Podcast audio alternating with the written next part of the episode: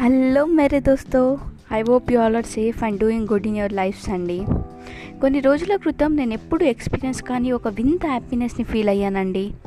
నా మనసు నాకే తెలియని ఒక ప్రపంచాన్ని తీసుకెళ్ళి ఒక కొత్త అనుభూతిని పరిచయం చేసిందన్నమాట.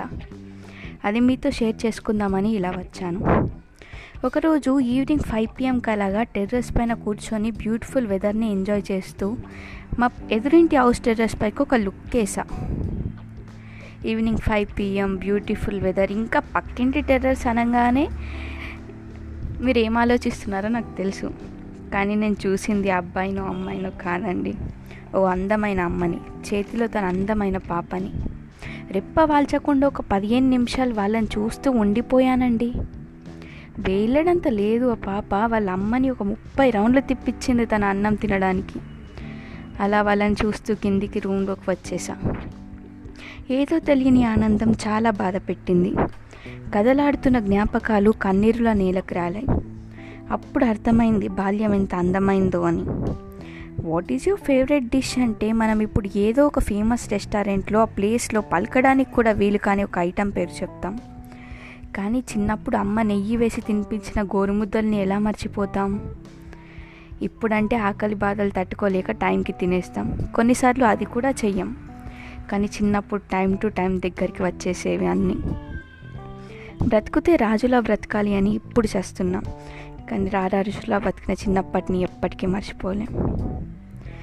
పొద్దున నిద్రలేసే టైంకి ఆ కుక్కర్ చేసే అరుపులు లేట్ అవుతుంది అని అమ్మ మనల్ని పెట్టే చివాట్లు ఇష్టం లేకుండా స్కూల్కి వెళ్ళడం ఇష్టంగానే రోజంతా గడపడం అలసిపోయి ఇంటికి రావడం.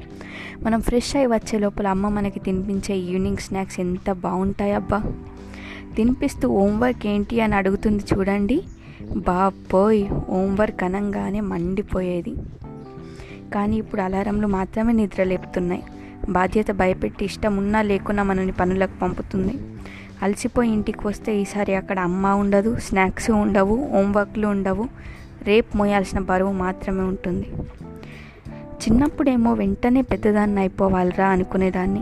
బైక్ కొనాలి ఫ్రెండ్స్తో తిరగాలి అది ఇది అనుకునేదాన్ని. కానీ పెరిగే కొద్దీ తెలుస్తుంది. ఆ బైక్ అయినా ఫ్రెండ్స్ అయినా ఏదైనా ఇదైనా అదైనా ఏదైనా సరే మన పాకెట్లో నోట్ ఉన్నంత వరకే మనం ఆడినట్టు ఆడితే మనకు కావాల్సినట్టు ఉంటాయి.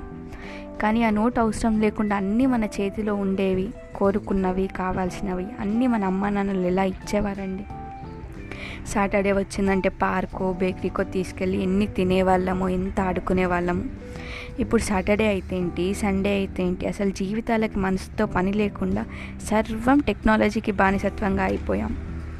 అయినా ఎన్ని అనుకుంటే ఏంటి? జన్మ సూత్రం అది. పని చెయ్యాలి కష్టపడాలి సంపాదించాలి బ్రతకాలి. కానీ అదే జన్మసూత్రం ఇంకోటి చెప్తుంది. ఇష్టమైన పని చేయి ఇష్టంగా కష్టపడు. ఎంత కావాలో అంతే సంపాదించు. అవసరాలను దాటితే కోరికలు వ్యసనాలు అవుతాయి సంపాదనే ఆనందం అనుకుంటే చివరి రోజులు ఆ డబ్బునే ప్రాణాలు కా కాపాడుకోవడానికి తగిలేయాల్సి వస్తుంది. కాబట్టి ఒక్కసారి రేస్లో చిన్న పాస్ తీసుకో కూర్చో గట్టిగా ఊపిరి పీల్చుకో. నీలో నేను చిన్ననాటి రోజులకు వెళ్ళు. నిన్ను నువ్వు ఎంతలా మార్చేసుకున్నావో గమనించు అర్థం చేసుకో. You need to give yourself some time to ఉన్న బలంగా దేవుడు ప్రత్యక్షమై ఓయ్ షెర్రు నీకేం కావాలో కోరుకో. అంటే నేను ఇంకో జన్మ అని వాగను లేదా ఈ జన్మలో ఆస్తులు కట్టను అని అడగను. నేను కన్ఫ్యూజ్ అయ్యా. నాకు అర్థం కాలేదు. నన్ను మళ్ళీ ఎల్కేజీలో పడేయని అడుగుతా. ఎందుకురా అని ఆయన నన్ను అడిగితే మళ్ళీ మా అమ్మ నన్ను ఎత్తుకొని తినిపించాలని ఉంది మళ్ళీ మా నాన్న వీపు పైన ఎక్కి ఎనుగాట ఆడాలని ఉంది మళ్ళీ తిట్టించుకోవాలని ఉంది మళ్ళీ తన్నించుకోవాలని ఉంది ఒక్కసారి మళ్ళీ నిజంగా నటించకుండా బ్రతకాలని ఉంది హాయిగా పడుకోవాలని ఉంది మీకు కూడా ఎప్పుడైనా turn back the clock and start it again అని థాట్ వచ్చిందా? నాకు వచ్చినట్టు. వస్తే విషయం గురించి గట్టిగా ఆలోచించండి. Spread love peace and happiness signing off us Saranya Mamidi పెళ్ళివారు